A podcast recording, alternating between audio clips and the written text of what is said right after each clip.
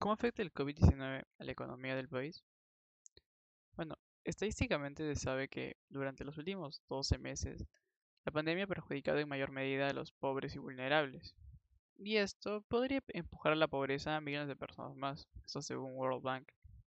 Estadísticamente, esta enfermedad conlleva un retroceso en la economía del Perú de hasta en un 11%, según el diario El País. A continuación veremos cómo está afectando esta pandemia a la economía del Perú. El COVID-19 afecta a la economía de nuestro país, aumentando los niveles de pobreza.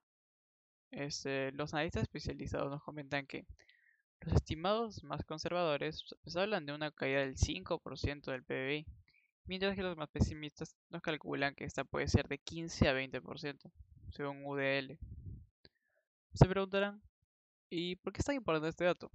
Pues si se presenta una caída mayor a la proyectada por el MEF, entonces el proceso de recuperación económica pues tardará un poco más de tiempo, según RPP Noticias.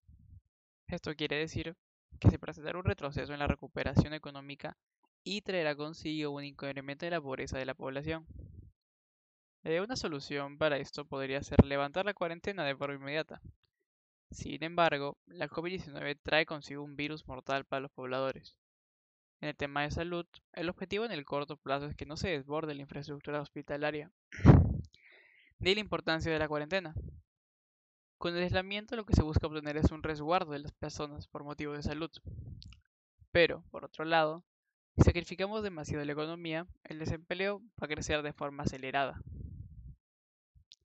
En conclusión, el COVID-19 afecta a la economía del país, de forma que buscando priorizar la seguridad de los pobladores aplicando cuarentena y sacrificando la economía, estos se verán afectados por el hambre y el desempleo.